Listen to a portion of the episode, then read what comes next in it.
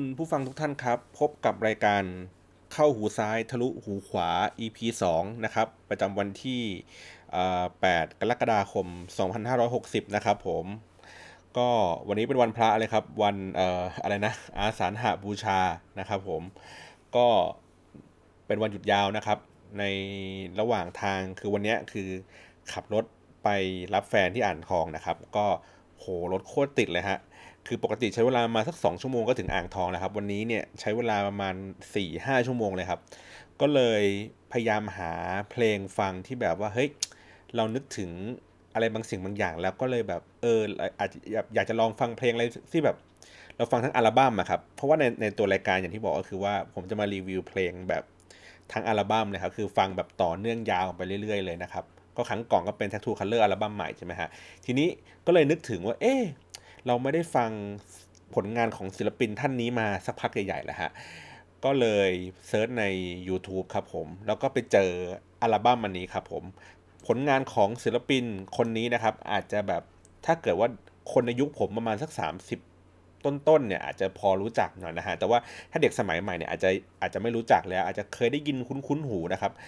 ก็เป็นผลงานของศิลปินที่ชื่อว่าดาจิมครับ อ่า อันนี้ในใน EP นี้นะ เราจะพูดถึงในอัลบั้ม Hip Hop Above the Law นะครับ ซึ่งเป็นอัลบั้มที่โด่งดังที่สุด เป็นอัลบั้มที่สร้างชื่อให้กับดาจิมนะครับ เป็นที่รู้จักกันในวงกว้างมากๆเลยนะครับ เดี๋ยวผมค่อยมาเล่าให้ฟังแล้วกันว่าว่าประวัติความเป็นมาของไออัลบั้มอันนี้เป็นยังไงนะครับ คือผมจะบอกคุณความดีความงามของมันก่อนก็คือว่า คือในอัลบั้มเนี้ยผมจะพูดไงดีอะอัลบั้มนี้นะครับมัน ออกวางแผงนะครับ เมื่อวันที่ 5 กรกฎาคม 2544 นับจากวันนี้ก็ย้อนหลังกลับไป 16 ปีครับผม มันเป็น 16 ปีแห่งความประทับใจอะไม่ไม่รู้ลืมเลยฮะ คือในช่วงนั้นนะปี 44 รู้สึกผมจะอยู่สักประมาณปีหนึ่งมหาลัยฮะกำลังแบบเฮฮาสนุกสนานอะไรแล้วผมก็จำได้ว่าเออเพื่อนผมเนี่ยไม่แน่ใจว่าเป็นไอหมูหรือไออาร์ตเนี่ยแหละ มันมันบอกว่าให้ผมมาลองฟังเพลงของดาจิมดูครับ เป็นเพลงที่แบบไอ้เฮียฟังแล้วแบบฮามากตลกมากงานแม่งเจ๋งมากนะครับ ผมจำได้เลยครั้งแรกที่ผมฟังเนี่ย น่าจะน่าจะเป็น MP3 นะ ไม่น่าไม่น่าจะเป็นเทปน่าจะอะไรสักอย่างเนี่ยแหละ แล้วแบบไอ้เฮียแม่งแบบงานคืองานเจ๋งมากคืองานแบบตลกโปกฮาแซวหยาบคาย ทุกอย่างเลยครับ คือคือฟังครั้งแรกแล้วเราแบบ รู้สึกว่าผมอาจจะไม่ได้เคยฟังก่อนด้วยนะ มีคนมาเล่าให้ฟังกันแหละ น่าจะเป็นในอาร์หรือหมูแหละครับ ก็คือมันเล่าให้ฟังว่า เฮ้ย เพลงดาจิมอะแม่งมีเนื้อหาประมาณอย่างนี้เว้ย เนื้อหาแบบ เออเล่าถึงเรื่องของแบบไปจอดมอไซค์ที่เซนทรัลเวิลด์แล้วมอไซค์แม่งหายแล้วแม่งด่าอะไรเงี้ยคือคือเล่ามาจนเราเห็นภาพแล้วรู้สึกว่าเฮ้ยเราอยากฟังเพลงเพลงนี้ว่ะอะไรเงี้ยครับเออผมก็เลยได้ลองฟังดูแล้วรู้สึกว่าแบบเฮ้ยผม จำชื่อดาจิมมาตั้งแต่วันนั้นเป็นต้นมาครับ แล้วก็ในชีวิตผมก็เคยผ่านพบ เคยไปเจอดาจิมตัวเป็นๆอยู่ที่เขาไปเปิดร้าน ถ้าผมจำไม่ผิดร้าน NYU มาครับ ตรงรัชดาซอยสี่เมื่อสักประมาณสัก หลังจากผมเรียนจบไปสักประมาณห้าประมาณสักปีเท่าไหร่วะห้าศูนย์มั้งครับ ผมก็ไปเจอพี่ดาจิมนี่แหละอยู่ที่ร้านแกเปิดร้านอยู่ ผมก็เลยแบบโอ้โหพี่ผมพี่แม่งเป็นไอดอลผมมากเลยตั้งแต่ตอนนั้นผมฟังเพลงพี่แล้วผมแบบ โคตรชอบพี่เลยอะไรอย่างเงี้ยนะครับ ก็ก็เลยรู้สึกว่าเฮ้ยพอเราไม่ได้ฟังอัลบั้มนี้มานานแล้วเราก็เลยแบบเออช่วงรถติดๆอะไรเงี้ยครับขับรถไปวันวันวันพระด้วยเราก็แบบไอ้เชี่ยทำไงดีวะไม่มีเพลงอะไรที่แบบจะทำให้เราตื่นขึ้นอะไรเงี้ยครับก็เลยไปเปิดใน YouTube นะครับ เดี๋ยวผมใส่ลิงก์ไว้ในให้ใน description แล้วกันนะครับ ว่าว่าไปลองฟังอัลบั้มดาจิมนะครับ ชื่ออัลบั้มว่า Hip Hop Above the Law นะครับ เมื่อกี้ผมเล่าให้ฟังแล้วล่ะว่า อัลบั้มนี้ครับมันเป็นอัลบั้มที่2ครับของดาจิมนะครับก็คืออัลบั้มแรกอะเขาทำตัวที่เป็น Hip Hop Underworld นะครับออกวางแผงก็คือช่วงประมาณสักมิถุนายน 2534 เออ2543 พูดผิดนะครับ ก็มีเพลงหลาย ๆ เพลงที่ที่อาจจะแบบคุ้นหูไม่ใช่ดิเขาเรียกไง อาจจะเป็นที่โด่งดังในในในในช่วงเวลานั้นแบบเล็ก ๆ นะครับ ก็คือเพลงมันอยู่ใต้พรม ทีเนี้ย ปรากฏการณ์ของอัลบั้มที่2นะครับชื่อว่า Hip Hop Above the Law นะฮะเป็นปรากฏการณ์ที่แบบดังมาก ๆเลยนะครับ คืออันนี้ผมเปิดอ่านให้ฟังนะครับจากในผมไป Google มานะครับแล้วก็เจอในเพจที่ชื่อว่าฟังไปเรื่อยดูไปเรื่อยนะครับเขาก็เล่าให้ฟัง อันนี้ผมขออ่านเลยแล้วกันนะฮะว่า ว่ามันเป็นแบบเหมือนเขาเขียนในช่วงมาสักเมื่อสักมาปีที่แล้วนี่แหละก็คือเนี่ยประมาณเนี่ยช่วงเวลานี้ก็มาสัก 16 ปีของอัลบั้มนี้นะครับก็คือว่าเขาพูดว่ามันเป็นอัลบั้มระดับตำนานของแรปเปอร์หัวขบถเลยนะฮะผมก็รู้สึกว่าเฮ้ยในในบรรดาทั้งหมดน่ะคือผมอาจจะไม่ได้เป็นถนัดถนีในเรื่องของการฟังเพลงสไตล์แร็ปนะฮะแรปเปอร์ที่ผมรู้จักคุ้นหูแล้วก็เสพงานเขาได้อยู่ ก็มีแค่เพียงแค่โจอี้บอยนะครับ เอ่อแล้วก็เนี่ยแหละก็คือแค่ก็แค่ดาจิมนะครับสองคนแต่ว่าถามว่าไทยเทผมแบบเสพไหมผมรู้สึกว่าแบบ ผมฟังคำไม่ไม่เข้าใจอะฮะคือคือเขาอาจจะใช้ภาษาไทยผสมภาษาอังกฤษซะเยอะแล้วก็สำเนียงเวลาร้องหรืออะไรเงี้ยมันอาจจะแบบไม่ค่อยชัดถ้อยชัดคำเท่ากับโจอีบอยหรือว่าดาจิมอะไรเงี้ยฮะแล้วก็ในในเรื่องของวิธีการนำเสนอผมรู้สึกว่าเออเหมือนศิลปินคนอื่นอาจจะดูไกลตัวไป แต่ว่า อย่างอย่างเช่นแบบถ้าเป็นดาจิมเองเนี่ยครับเรื่องที่เขาเล่ามาผมรู้สึกว่าแบบเฮ้ยมันเป็นเรื่องที่ในเวลานั้นเองอะมันก็ทันสมัยอยู่เหมือนกันนะ เพราะว่าเนื้อหาของเพลงเนี่ยเขาก็พูดถึงเรื่องของการจัดระเบียบสังคมในช่วงเวลานั้นครับก็คือช่วงนั้นก็คือมีนโยบายจัดระเบียบสังคมของ ร้อยตำรวจเอกปุรชัยเปี่ยมสมบูรณ์นะครับรัฐมนตรีว่าการกระทรวงมหาดไทยในช่วงเวลานั้นนะครับ ก็คือเกิดความขัดแย้งระหว่างนักเที่ยวกับเจ้าหน้าที่อะไรครับจัดโซนนิ่ง จัดเวลาเปิดปิดผับจากเมื่อก่อนเนี่ยเปิดถึงเช้าเลยก็ปิดถึงแค่ตีสองอะไรครับมีการตรวจเข้มของเจ้าหน้าที่อะไรประมาณนี้นะครับ ก็เลยเพลงนี้ก็เลยออกมาเหมือนประมาณว่าแบบด่า สังคมด่ากระบวนการจัดการด่าเจ้าหน้าที่เรียกตำรวจว่าเป็นไอ้ลูกเสือใส่หมวกพกปืนข้างตัวอะไรแบบนี้นะครับ มีเรื่องของเขาเรียกไงมีเรื่องของคำหยาบคายอะไรเงี้ยอยู่ค่อนข้างเยอะนะครับเดี๋ยวผมอ่านต่อก็คือว่าประวัติของของคุณดาจิมเนี่ยจริง ๆ แล้วเขาชื่อว่าเดี๋ยวนะคุณดาจิมเองเนี่ยชื่อเล่นชื่อตั้มครับสุวิชา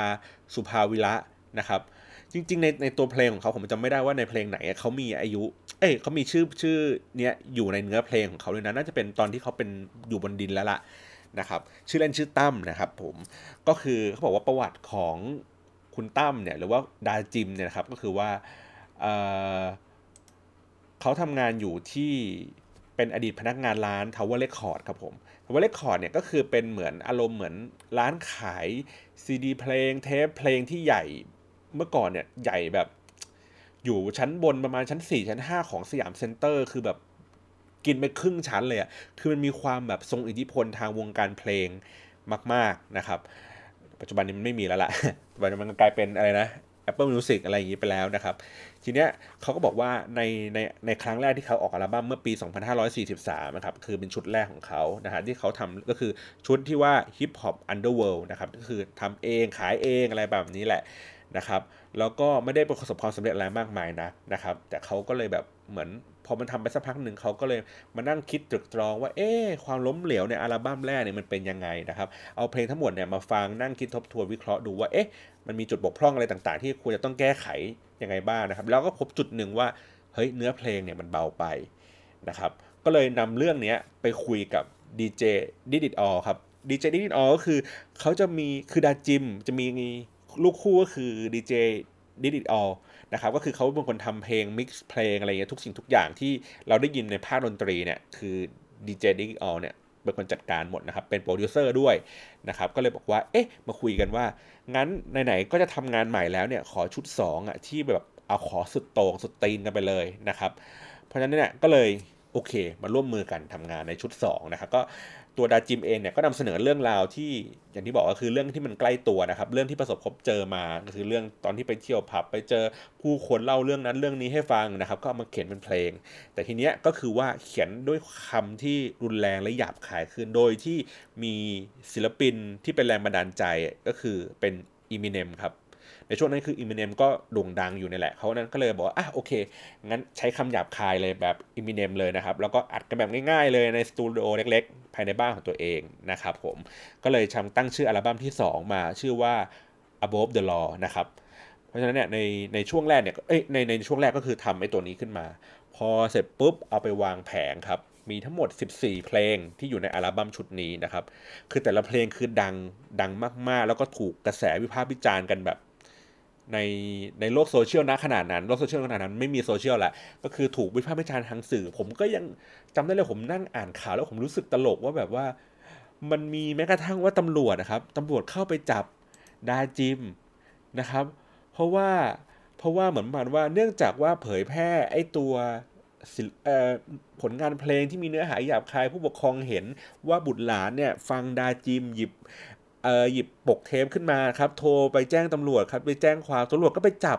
ดาจิมได้ถึงบ้านครับ เพราะว่าดาจิมมาเสือเขียนที่อยู่บ้านตัวเองอะอยู่ในปกเทปนะครับ ก็เป็นแบบเป็นเรื่องแบบเป็นข่าวที่แบบว่ามันไม่น่าจะเป็นข่าวได้เลยอะครับ ก็คือไปจับศิลปินที่แบบร้องเพลงแค่แบบคำหยาบคายอะไรเงี้ย เออ ก็เลยเป็นเหมือนเขาเลยเขาเลยพูดว่ามันเป็นน่าจะเป็นศิลปินคนแรกๆเลยครับ ที่โดนจับในข้อหาทำเพลงหยาบคายต่อเยาวชนนะครับ ทีเนี้ยการ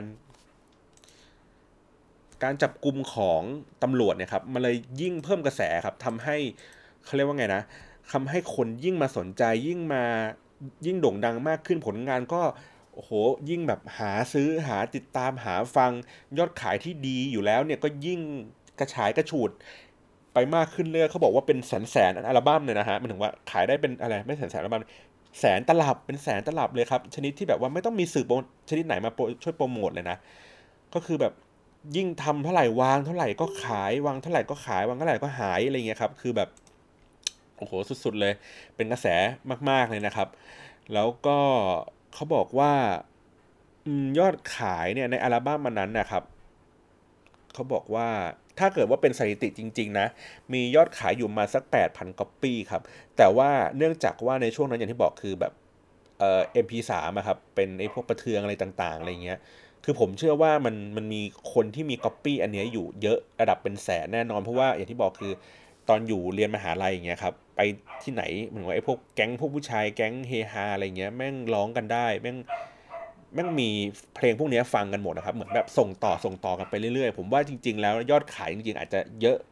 ไม่ใช่ยอดขายผู้ผิดเออยอดในการก๊อปปี้อะทั้งหมดเนี่ยมันอาจจะเยอะกว่านี้ก็ได้นะครับ แต่ว่าเขาบอกว่าเนี่ยเก็บแทร็กมาได้มาสัก 8,000 นะครับพอเสร็จปุ๊บแล้วเนี่ยถูกจับถูกอะไรเสร็จสับอะไรเรียบร้อยเสร็จปุ๊บเนี่ยแกก็ย้ายมาทำใต้เออย้ายมาทำบนดินครับ อยู่ในสังกัดจีนี่เรคคอร์ดครับก็เป็นแบบอัลบั้มแบบแรปที่พูดเขาเรียกไงนะไม่มีคำหยาบคายแล้วครับออกมาเป็นค่ายเพลง ก็ในอัลบั้มแรกก็ประสบความสำเร็จในในระดับหนึ่งนะครับ แต่ว่าอัลบั้มต่อๆมาอะไรเงี้ยก็เริ่มไม่ค่อยประสบความสำเร็จเท่าไหร่แล้วนะครับ แล้วก็สุดท้ายก็แกก็ไปปิดค่าย NYU ของแกไปนะฮะ ทีนี้ในปัจจุบันเนี้ยครับถามว่าดาจิมทำอะไรอยู่ก็ผลงานแกก็ไม่ค่อยมีมากนักนะฮะ ก็คือผลงานล่าสุดสุดท้ายเนี่ยฮะ ก็คือว่าเขาบอกว่าในปี 2558 นะครับ ออกซิงเกิลเพลงที่ชื่อว่า Taxi BKK นะฮะ แต่ว่าออกมาก็ไม่ได้ทำอัลบั้มอะไรเป็นซิงเกิลเฉยๆนะครับ แล้วก็ส่วนใหญ่ก็จะเป็นรับงานตามที่ต่างๆนะครับ ก็ค่อยๆเฟดหายกันไป ทีนี้ ผมจะให้ลองฟังความยิ่งใหญ่ของอัลบั้ม Hip Hop Above the Law นะฮะ ให้ลองฟังกันดูนะครับ ในเพลงที่1ก็คือเป็นในแทร็กแรกก็คือเป็นเพลงที่ชื่อว่า Intro นะครับ ผมว่าผมผมผมชอบบีทของของเพลงพวกนี้นะฮะ ก็คือว่า มันดูเป็นมันมี gain แตกๆอยู่นะครับ คืออัดอาจจะแบบไม่ได้ดีมาก แต่ว่าเบสดี แล้วก็จังหวะท่วงทำนองดนตรีอะไรอย่างเงี้ยครับ ดูดูมีความตั้งใจในการทำทำงาน ไม่ใช่เป็นแบบเหมือนแค่แบบใช้โปรแกรมคอมอิเล็กทรอนิกส์อะไรอย่างนี้ธรรมดาง่ายๆนะครับ อันนี้คือ อ่า โอเค อ่า track ที่ 2 ครับ อันนี้แท็กที่2ที่ชื่อว่า NYU ครับ ก็คือเป็นเหมือนแบบสรรเสริญค่ายค่ายของตัวเองที่ทำชิ้นงานนี้ขึ้นมานะครับ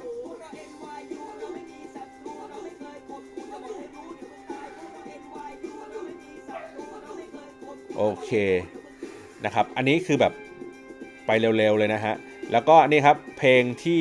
เป็นไฮไลท์เพลงที่ดังนะครับ ก็คือเพลงหวยครับ เดี๋ยวผมขอหาก่อน เนื่องจากว่ามันเป็นมันเป็น YouTube ก็คือเขาเอาทุกเพลงอะมาวางรวมกันหมดนะครับเพราะนั้นผมก็ต้องขอแบบไล่ อ่านี่คือเพลงหวยครับ จริงๆเขาอ่านว่าหอวยอนะ ไม่ใช่เพลงหวย นี่คือแทร็กที่ 3 ครับผม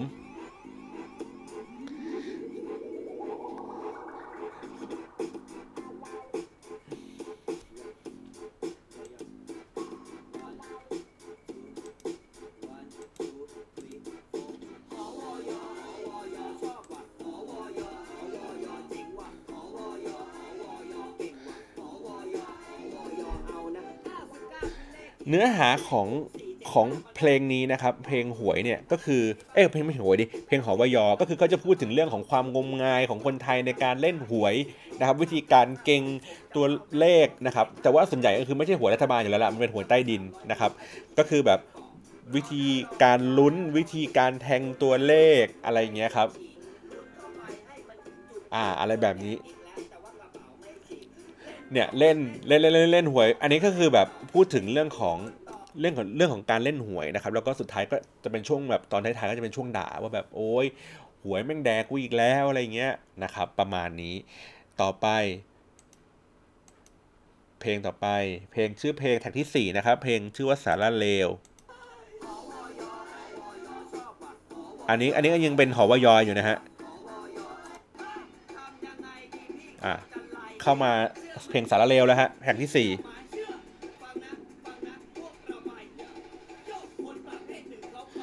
อันนี้ อันนี้คือเพลงสารเลวเนี่ยเขาก็จะพูดถึงเรื่องของกลุ่มคนที่ก๊อปเพลงก๊อปผลงานไปอะไรอย่างเงี้ยครับ ที่เอา เขาเรียกไงเหมือนก็คือด่าไอ้พวกยุคที่ทำ MP3 มาแล้วก็ก๊อปผลงานตัวเองไปขายอะไรเงี้ยครับก็ด่าด่าด่าด่าประมาณนี้นะครับ เพลงสารเลว แล้วก็เพลงอันนี้ครับเพลงที่ต่อไปนี้ก็คือเป็นเพลงที่ 5 นะครับแทร็กที่ 5 ก็คือแทร็กที่ชื่อว่าสลึงสลวยนะครับ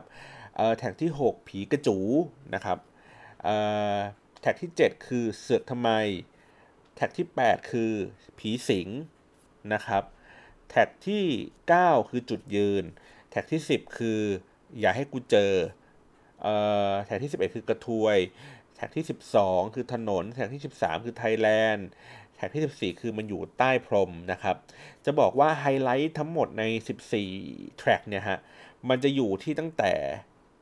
5 นะครับ ก็คือสลึงสลวย ผีกระจูเสิร์ฟทำไม ผีสิงนะครับ แล้วก็เนี่ยแล้วก็ไปที่กระทวยเลยนะฮะคือคืออัลบั้มทั้งหมดเนี่ยคือมันจะค่อยๆบิวบิวเนื้อหาค่อยๆแบบปรับเขาเรียกว่าไงนะอย่างที่บอกคือว่าถ้าเกิดสมมติว่าคุณฟังฟังอัลบั้มที่มันเรียงต่อกันไปเรื่อยๆครับไม่ได้ฟังเป็นแบบ shuffle อะไรเงี้ยมันจะค่อยๆแบบเข้าใจในตัวศิลปินว่าเฮ้ยเขากำลังพยายามจะเล่าเรื่องอะไร เขาพยายามจะบิวอะไรมันขึ้นมาเพราะฉะนั้นเนี่ยไฮไลท์ของมันคืออยู่ตรงช่วงกลางเลยครับ มันจะสนุกมากเลยนะครับคือเพลงนี้ที่อัลบั้มนี้ที่มันดังคือไอ้เนื้อตรงกลางเนี่ยฮะตั้งแต่แทร็กที่ 5 ไปเนี่ยสลึงสลวยนะคะผีกระจูเนี่ยเดี๋ยวผมลองเปิดให้ฟังดูนะฮะในแทร็กที่ 5 ว่ามันคืออะไร เดี๋ยวนะหาก่อนมาแล้วฮะ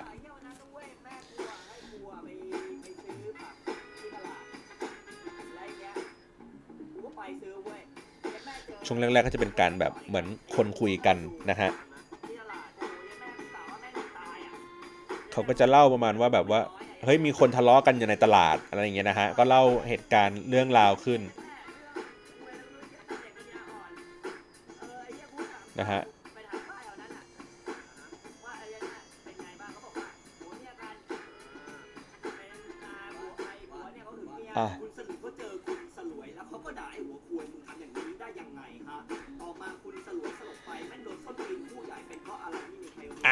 สไว้ประมาณนี้ก่อนนะครับ เดี๋ยวค่อยไปฟังกันทั้งหมด เพลงสลึงสลวยเนี่ยก็คือประมาณว่า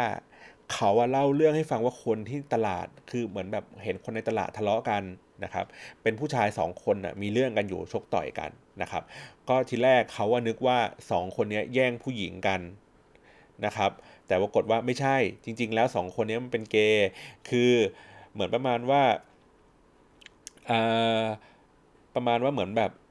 ผู้ชายคนหนึ่งอะเป็นเกย์แล้วก็เหมือนไปมอมเบียไอ้ผู้ชายอีกคนนึงนะครับ ให้มันแบบเคิมๆแล้วก็ไปเอามันเสร็จปุ๊บ แล้วก็แล้วมันก็คงแบบประมาณว่ากลายเป็นผัวเป็นเมียกันสุดท้ายมาแย่งสุดท้ายที่มันเห็นกันตบตีกันเนี่ย ก็คือมาแย่งผู้หญิงอะไรประมาณนี้ครับ เนื้อหาของมันเนี่ยมันก็จะเล่ามานี่แหละ แต่ว่าความสนุกของมันคือวิธีการเล่าเรื่องของเขาอะครับ มันจะเหมือนกับเหมือนเรานั่งอยู่กับ แก๊งเพื่อนขี้เมา แล้วก็แบบมันก็จะมาเล่าเหตุการณ์ให้เราฟังอย่างละเอียด โดยที่ผมว่าเสน่ห์ของอัลบั้มชุดนี้ก็คือว่าเวลาดาจิมแกร้องร้องแรปอะครับ คือมันไม่ได้เป็นแรปแบบธรรมดา มันเหมือนเป็นแรปที่ที่มันมีดินามิกของเสียงนะฮะ คือ คือวิธีการเล่าก็คือบางครั้งอะก็ใส่น้ำหนักเสียงว่า เฮ้ย พูดแบบนี้ก็คือเหมือนเล่าให้ฟัง มันก็จะเป็นน้ำเสียงแบบหนึ่งก็จะเหมือนแบบคนคุยกัน พอน้ำเสียงในโทนของที่มันเป็นเล่าในเนื้อหาหลักของเพลง ก็จะกลายเป็นเสียงอีกโทนหนึ่งนะครับพอเสร็จปุ๊บกลับมาเหมือนนั่งคุยกับเพื่อนกันเป็นเสียงนินทาคุยกัน มันก็จะเป็นเสียงอีกแบบหนึ่งพอเสร็จปุ๊บในอาราในในเพลงต่อๆไป สมมุติว่าเป็นเพลงที่กำลังแบบอยากจะด่าคนอะไรเงี้ยเสียงมันก็จะแผดเสียงว่าแบบด่าบางครั้งก็เสียงเบาบางครั้งก็เสียงหนักอะไรเงี้ยครับมันจะมีดินามิกอย่างเงี้ยตลอดเวลานะครับ อันนี้โอเค เพลงเสลึงสลวยนะครับแท็กที่ 5 ทีนี้ลองไปฟังเพลงแท็กที่ 6 ผีกระจูอ่าอันนี้คือแท็กที่ 6 นะครับ เป็นเพลงผีกระจูครับ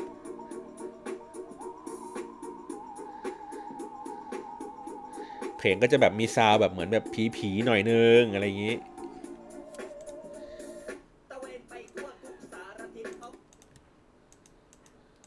อะ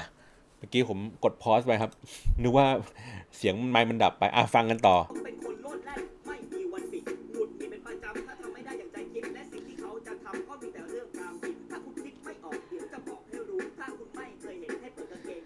เนี่ยครับเดี๋ยวเดี๋ยวเดี๋ยว ฟังไปเรื่อยนะครับคือเขาจะมีดินามิกของเสียงที่เปลี่ยนไปเวลาเขาเล่าอีกแบบหนึ่ง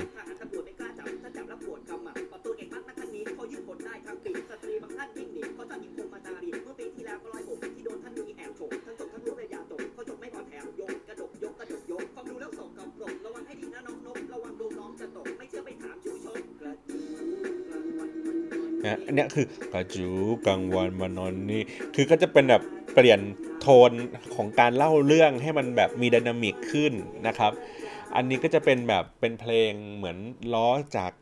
กระสือนะครับอันนี้เป็นกระจูกลางวันมันนอนนิ่ง มันมีทุกสิ่งธรรมดาธรรมดาอะไรเงี้ยยิ้มแย้มช่างเจรจา งามสง่าหน้าหยิบเอามาดมอะไรเงี้ยคือมันก็จะเป็นแบบ คือฟังแล้วเรารู้สึกแบบฟังแล้วมันตลกอะพูดถึงกระตูแล้วแบบแบบเฮ้ยมันช่างเปรียบเลยช่างแบบล้อเลียนได้อะไรจะเบอร์นั้นอะไรแบบนี้นะครับ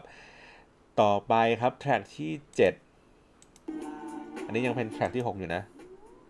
อ่าจบแล้วครับ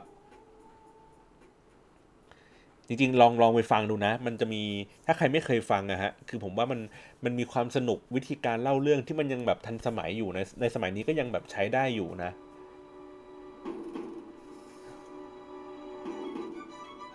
อันนี้ดูตื่นเต้นหน่อยฮะ มีสาวตื่นเต้นนิดนึงนะครับ เพราะว่ากำลังจะเล่าเรื่องในเรื่องของแบบตำรวจครับผู้มีอิทธิพลครับมีผู้มีอำนาจในการแบบสั่งการ เรากำลังจะท้าทายกับอำนาจรัฐฮะเพลงมันจะต้องแบบออกเป็นซาววิววิวตื่นเต้นนิดนึง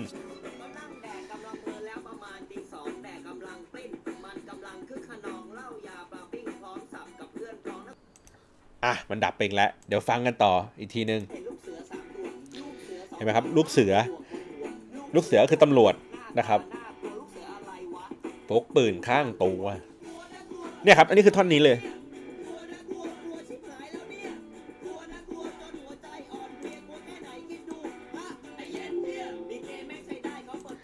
คือคือในท่อนนี้บอกว่ากลัวนะกลัวกลัวชิบหายแล้วเนี่ย คือคือถ้าถ้าฟัง ถ้าฟังน้ำเสียงของของนาจิมเวลาเขาร้องอะ่ะมันเป็นแบบน้ำเสียงแบบโอ้โห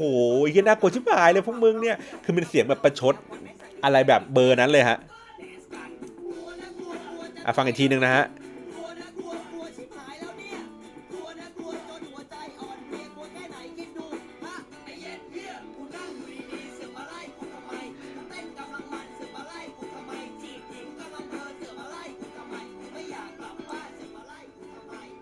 เออไง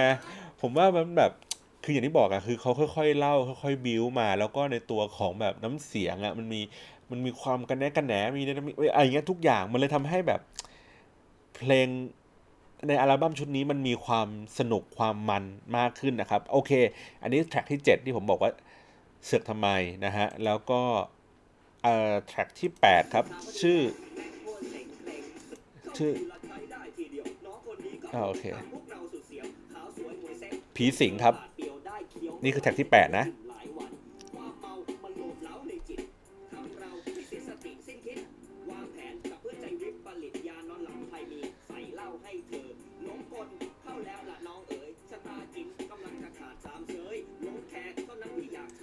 เนี่ยชะตาจิ๋มกำลังจะขาดตามเนี่ยกำลังจะขาดสามเชยไอ้ท่อนเนี้ยครับมันเป็นกลายเป็นเป็นเป็นท่อนผมจำได้นะ มันเป็นท่อนที่ ฮิตมากครับ คือมันถึงว่าฮิตมากก็คือว่า มันเอาไปพูดกับเพื่อนเลยว่าแบบว่าเนี่ยชะตาจิ๋มชะแบบชะตาจิ๋มกำลังจะขาดอะครับคือมันกลายเป็นคำในยุคนั้นที่ที่คนเขาพูดกันถึงเรื่องอย่างเงี้ย คือแบบเฮ้ยมันมันมันมีอิทธิพลต่อวัยรุ่นในยุคนั้นสูงนะฮะ แต่ว่ามันอาจจะแบบไม่ได้กว้างอะไรอย่างนี้นะ แต่ว่าในกลุ่มเพื่อนผมอะไรเงี้ย ผมรู้สึกว่ามันมันมีหลาย ๆครับหลาย ๆคำที่อยู่ในในเพลงเนี่ยครับ แล้วมันกลายเป็นคำที่เรา พูดกันใช้กันหลังจากแบบได้ยินในเพลงนี้อีกทีหนึ่งครับ ก็ในเพลงผีสิงเนี่ยพูดถึงเรื่องของว่าแต่ละคนน่ะทำผิดในในแต่ละเรื่องนะฮะแล้วก็เขาบอกว่าเฮ้ยเขาไม่ได้ทำผิดนะไอสิ่งที่สิ่งที่มันทำอะผีมันสิงเขาอยู่ จริง ๆ ตัวตนจริงเขาไม่ได้ทำนั้นนะฮะมันก็จะมีเรื่องตั้งแต่ว่าแบบว่าไปข่มขืนเขาไปทำอะไรอะไปมีชู้นะครับผู้หญิงไปมีชู้ แล้วก็เออเป็นเหมือนหมอนวด ไปหลอกเสียอะไรเงี้ยครับไปปะแบบป้ายยาเสีย แล้วก็อีกคนนึงก็รู้สึกว่าน่าจะเป็นเหมือนไปขายยาม้ายาบ้าขายกัญชาอะไรประมาณเนี้ยฮะก็เป็นเนื้อหามันก็จะเป็นแบบเขาก็จะเหมือนแบบเล่าทีละคนทีละคนว่าเฮ้ยไม่ใช่เขาไม่ได้ทำผีมันสิงเขาอยู่อะไรอย่างนี้นะฮะต่อไปก็คือเพลงที่9ช่วยตัวเก้า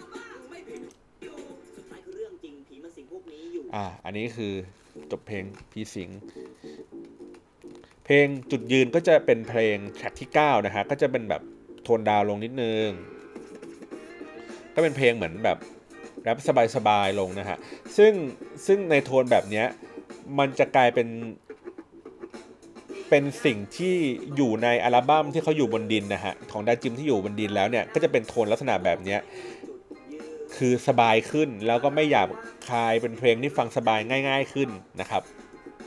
ฟังนะเดี๋ยวผมจะบอกเพลงมันก็เป็นเพลงอะไรที่บรรเลงให้คุณต้องเหยื่อพร้อมแก้วห้าใบอะอันนี้คือแทร็กที่ 10 ครับ ชื่อเพลงอย่าให้กูเจอค่อดค่อยๆเล่าเรื่องนะครับ เดี๋ยวผมค่อยเล่าให้ฟังนะว่าเป็นเรื่องเกี่ยวกับอะไรอะก็คือว่าเหมือนแบบ ไปชวนไปกินเบียร์หน้าเวิลด์เทรดครับ เมื่อก่อนยังเรียกว่าเวิลด์เทรดนะ อ่าก็คือว่าปาร์ตี้จะจบแล้วครับกำลังจะไป ไปหาเวสป้าที่จอดทิ้งเอาไว้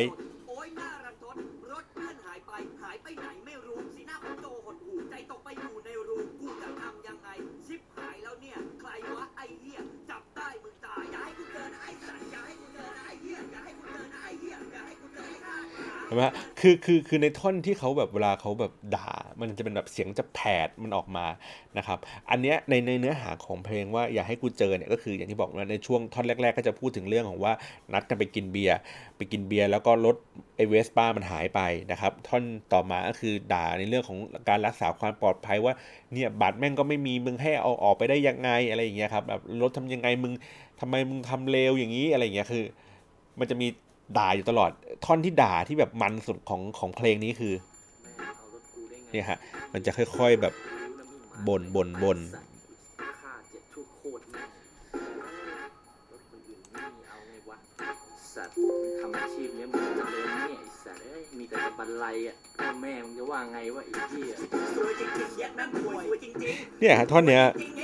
่แม่งป่วย คือมันจะค่อยๆแบบบิวบิวบิวบิวบิวพลังแบบที่แบบว่าเหมือนแบบด่าด่าด่าคือแบบไอ้เหี้ยมันซวยซวยซวยซวยชิบหายทุกคือมันบิวบิวบิวไปเรื่อยๆจนเรารู้สึกว่าแบบเหมือนแบบฟังแล้วแบบนึกภาพตามมันคล้อยตามได้แบบทันทีเลยนะฮะ ทีนี้อันนี้คือ track ที่ 10 นะครับ แล้วก็ track ที่ 11 อันนี้ก็ไฮไลท์เหมือนกัน เดี๋ยวผมขอหาก่อน นี่นี่นี่นี่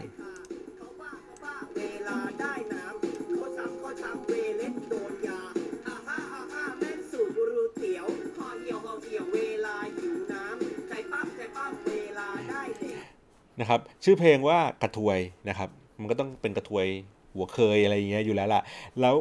ความเจ๋งของในแพลกที่ 11เนี่ยก็คือว่าเขาก็พยายามใช้คำเอ่อเขาเรียกไงนะคำขวนครับใช้คำขวนในการแบบเล่าเรื่องแต่งเป็นเพลงออกมา ก็คือให้เนื้อหาสอดคล้องเกี่ยวกับเรื่องของการพูดถึงกระเทยนะครับ แล้วก็ แล้วก็เหมือนประมาณว่าแบบใครจะด่าใครจะว่าอะไรยังไงไม่สนเราเป็นคนเหมือนกันนี่แหละกูจะไปแคร์ทำไมอะไรแบบนี้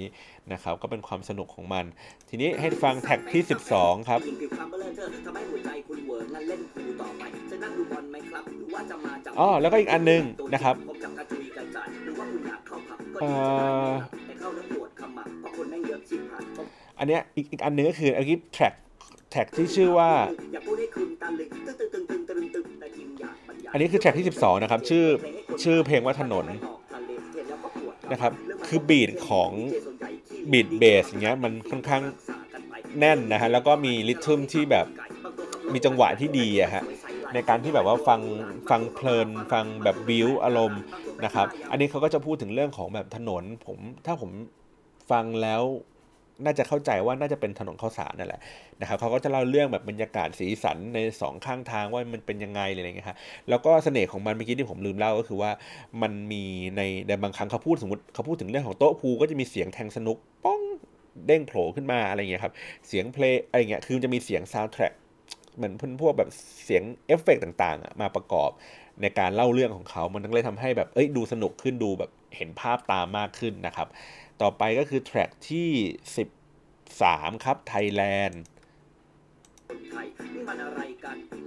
อันนี้ยังเป็น track ที่10 12 อยู่ครับ อ่านี่คือไทยแลนด์ไทยแลนด์ก็จะมีเสน่ห์ก็คือว่าใช้ระนาดครับ ใช้คลุยเข้ามาอยู่ในเพลง แล้วก็เร่งบีดเล่นเบสแบบดึงเบสเลยฮะดืดดืดตืดตืดอย่างเงี้ย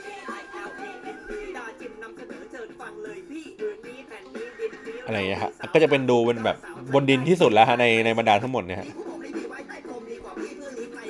อันนี้โอเค อันนี้ก็คือเป็น track ที่14ครับ track สุดท้ายแล้วนะครับ ก็คือเป็นเพลงว่ามันอยู่ใต้พรมนะครับ เป็น hardcore version ก็คือเป็นมันอยู่ใต้พรมจริงๆ อยู่ในอัลบั้มแรกนะฮะ แต่ว่าเป็นเพลงที่ดังที่สุดในอัลบั้มแรกเขาก็เลยจับ track เนี้ยขึ้นมาแล้วก็ เข้ามาอยู่ในอัลบั้มที่ 2 แล้วก็ปรับให้มันเป็นเวอร์ชันที่มันเป็น hardcore ขึ้นนะครับ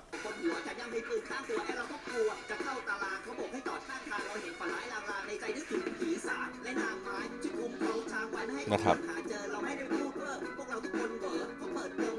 อันนี้ก็คือเนื้อหาก็จะพูดถึงเรื่องของว่าเขาไปเที่ยวถ้าผมจำไม่ผิดนะ ขับเบนซ์ไปเที่ยวทองหล่อไปกับเพื่อนครับ แล้วก็เพื่อนไปถึงทองหล่อปุ๊บมันเพื่อนคนนี้เดินไปที่วินมอเตอร์ไซค์ไปซื้อกัญชาครับ ซื้อกัญชา2ห่อใหญ่ ๆ เสร็จปุ๊บจะเอาไปเก็บไว้ตรงไหนอะไรอย่างเงี้ยลังเลลังเลใจอยู่เท่านั้นเองหันไปเจอตำรวจตั้งด่านอยู่ 30กว่าคน เอาไงดีวะ กูจะเก็บไว้ไหน กูจะซ่อนไว้ในกระเป๋า ซ่อนท้ายรถแม่งก็ไม่ดี กูวางไว้ใต้พรม ไปถึงปุ๊บตำรวจหาตำรวจหาไม่เจอครับ เราก็แบบไอ้เหี้ยมันอยู่ใต้พรมแท้ๆแต่ว่าพวกพี่แกมันหาไม่เจออะไรแบบนี้นะครับ มันก็เลยกลายเป็นความสนุกความบันเทิงของทั้ง 14 เพลงที่อยู่ในอัลบั้ม Hip Hop Above the Law เอ่อ Above the Law นะครับ มันก็เลยทำให้อัลบั้มชุดเนี้ยของดาจิมนะครับเป็นอัลบั้มที่ดังที่สุดของเขานะครับ แล้วก็เป็นทำให้คนรู้จักดาจิมมากที่สุดเลยนะครับ ซึ่งอ่า จริงๆนะอัลบั้มต่อมาที่เขาขึ้นมาอยู่บนดินนะครับก็คืออีกประมาณหนึ่งปีถัดมานะฮะก็คือว่าเป็นอัลบั้มแรปไทยนะฮะก็เป็นแบบผมได้จิมแรปไทยไม่เคยเมืองใครอะไรอย่างเงี้ยฮะแล้วก็มีเพลงพวกโยกย้ายฮิปฮอปอะไรอย่างเงี้ยก็จะเป็นเพลงที่เป็นแบบฟังสบายๆคือแล้วแต่ผมแค่รู้สึกว่าในบรรดาทั้งหมดของของดาจิมที่ทำมานะฮะเอ่อผมอาจจะไม่ได้ติดตามทั้งหมดนะแต่ผมแค่รู้สึกว่าดาจิมตัวตนของดาจิมจริงๆอยู่ในอัลบั้มที่ 2 ซึ่งในอัลบั้มที่ 2 เองเนี่ย หลาย ๆ คนเขาจะกลัวกันว่าเฮ้ยมันจะเป็นอัลบั้มที่เหมือนแบบปราบเซียนหรืออะไรอย่างเงี้ยครับแต่ว่าผมรู้สึกว่าพอผมอ่านไอ้ตัวประวัติความเป็นมาของอัลบั้มที่ 2 ก็เลยรู้สึกว่าเฮ้ยเออเขาเขาทำการบ้านมาดีครับเขาทำกันบ้านมาในระดับที่แบบว่าเฮ้ยได้แก้ปัญหาได้ถูกจุดนะฮะแล้วก็มันอาจจะมีในเรื่องของสถานการณ์บ้านเมืองสถานการณ์ในในเรื่องของสังคม มันเพาะบ่มทำให้เกิดความอึดอัดใจ เกิดแนวร่วมในการที่ทำให้คนแบบเฮ้ย โอเค เราบ่นเรื่องนี้มาปุ๊บเอ้ยมันน่าจะมีคนที่เห็นดีเห็นงามกับเราด้วยอะไรแบบนั้นนะครับก็เลยทำให้อัลบั้มนี้กลายเป็นอัลบั้ม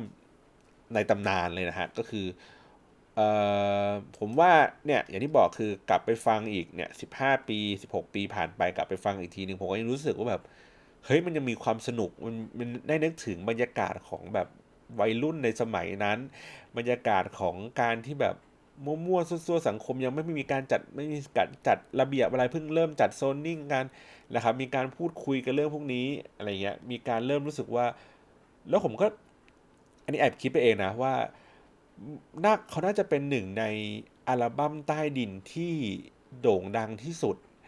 ในบรรดาเหมือนสมมุติว่าถ้าเป็นแบบถ้าผมว่าติดหนึ่งในสิบอะอัลบั้มใต้ดินที่โด่งดังที่สุดอะสมมติถ้าเกิดเท่าที่ผมจำได้นะอัลบั้มใต้ดินที่ผม รู้สึกว่าเฮ้ยในช่วงเวลานั้นนะมันมันมีการพูดถึงอะก็จะมีคนที่เป็นอะไรนะ Sepia พี่โอ Sepia นะครับหรือว่าเป็นเอ่อ Silly Fools อัลบั้มแรก ๆ เลยที่ที่แบบดนตรีออกมาแบบโหดๆอะไรเงี้ยฮะเอ่อแล้วก็อาจจะมีอีกสักอีกสักวงสองวงนี่แหละ แต่ว่าผมเชื่อว่าดาจิมในอัลบั้มเนี่ยครับพี่พอ Above the Law เนี่ยน่าจะเป็นน่าจะติดหนึ่งเผอติดหนึ่งในห้าของอัลบั้ม Underground อัลบั้มใต้ดินที่โด่งดังที่สุด และมี Impact มากที่สุดนะครับยังไงลองไปฟังกันดูครับ สามารถไปเซิร์ชได้ใน YouTube นะครับ หรือว่าถ้าเกิดว่าฟังแบบถูกต้องเนี่ย ก็คือเข้าไปที่ฟังใจ .com นะฮะ ก็ไปเซิร์ชดาจิม